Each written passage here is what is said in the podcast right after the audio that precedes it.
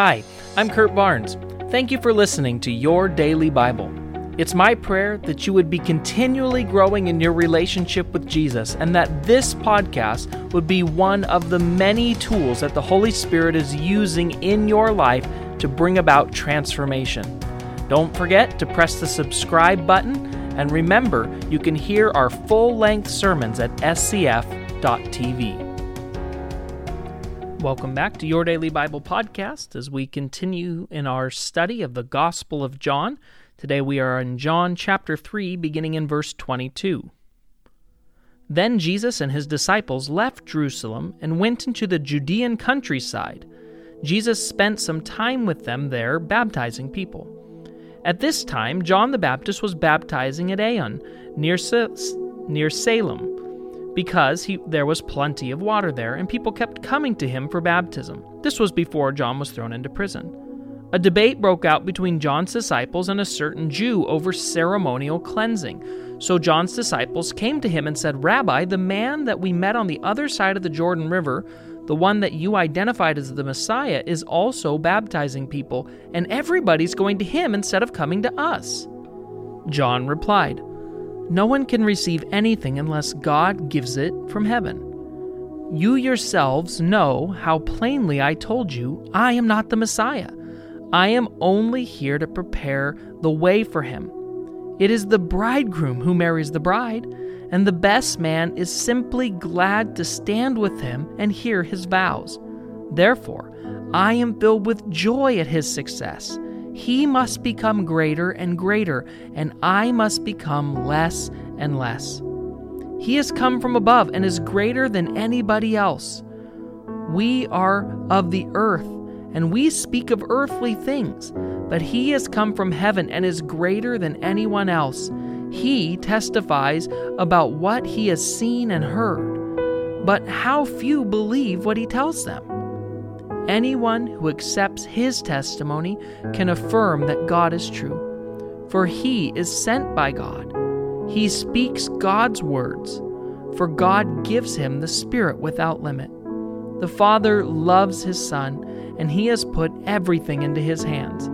And anyone who believes in God's Son has eternal life. Anyone who does not obey the Son will never experience eternal life but remain under God's angry judgment. Okay, so here we have John the Baptist coming back into the story once again.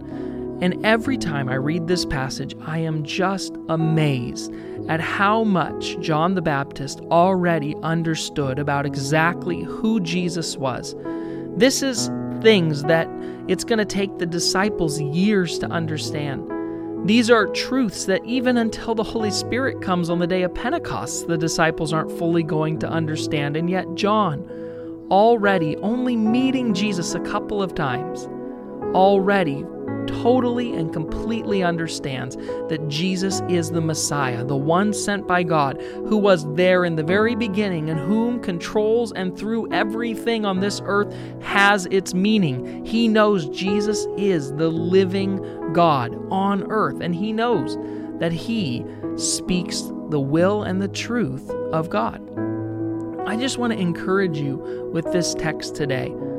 It would have been so easy for John to to feel at this time like God had let him down. His ministry is shrinking, not growing. And his disciples are saying to him, John, uh, Jesus and his disciples are baptizing, more people are going to him. It looks like John is failing. But that's not the case. See, John served God's purpose for his life and the season that God had for him. And in no way, shape, or form is John now failing in his ministry. In fact, it's just changed. It's changed because his goal was to point people towards Jesus. And now that Jesus is here, he says, I have to become less and less because he is the one that's worthy. He's the one that's great.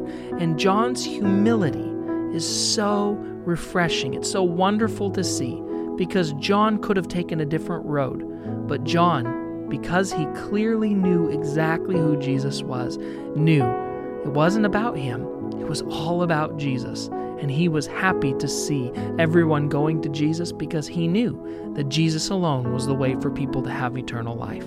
Let's pray.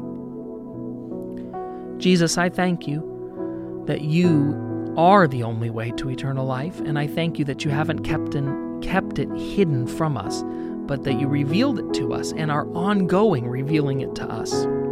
I thank you that you made a way for us to know the Father, and I thank you that you are still seeking and saving those who are lost.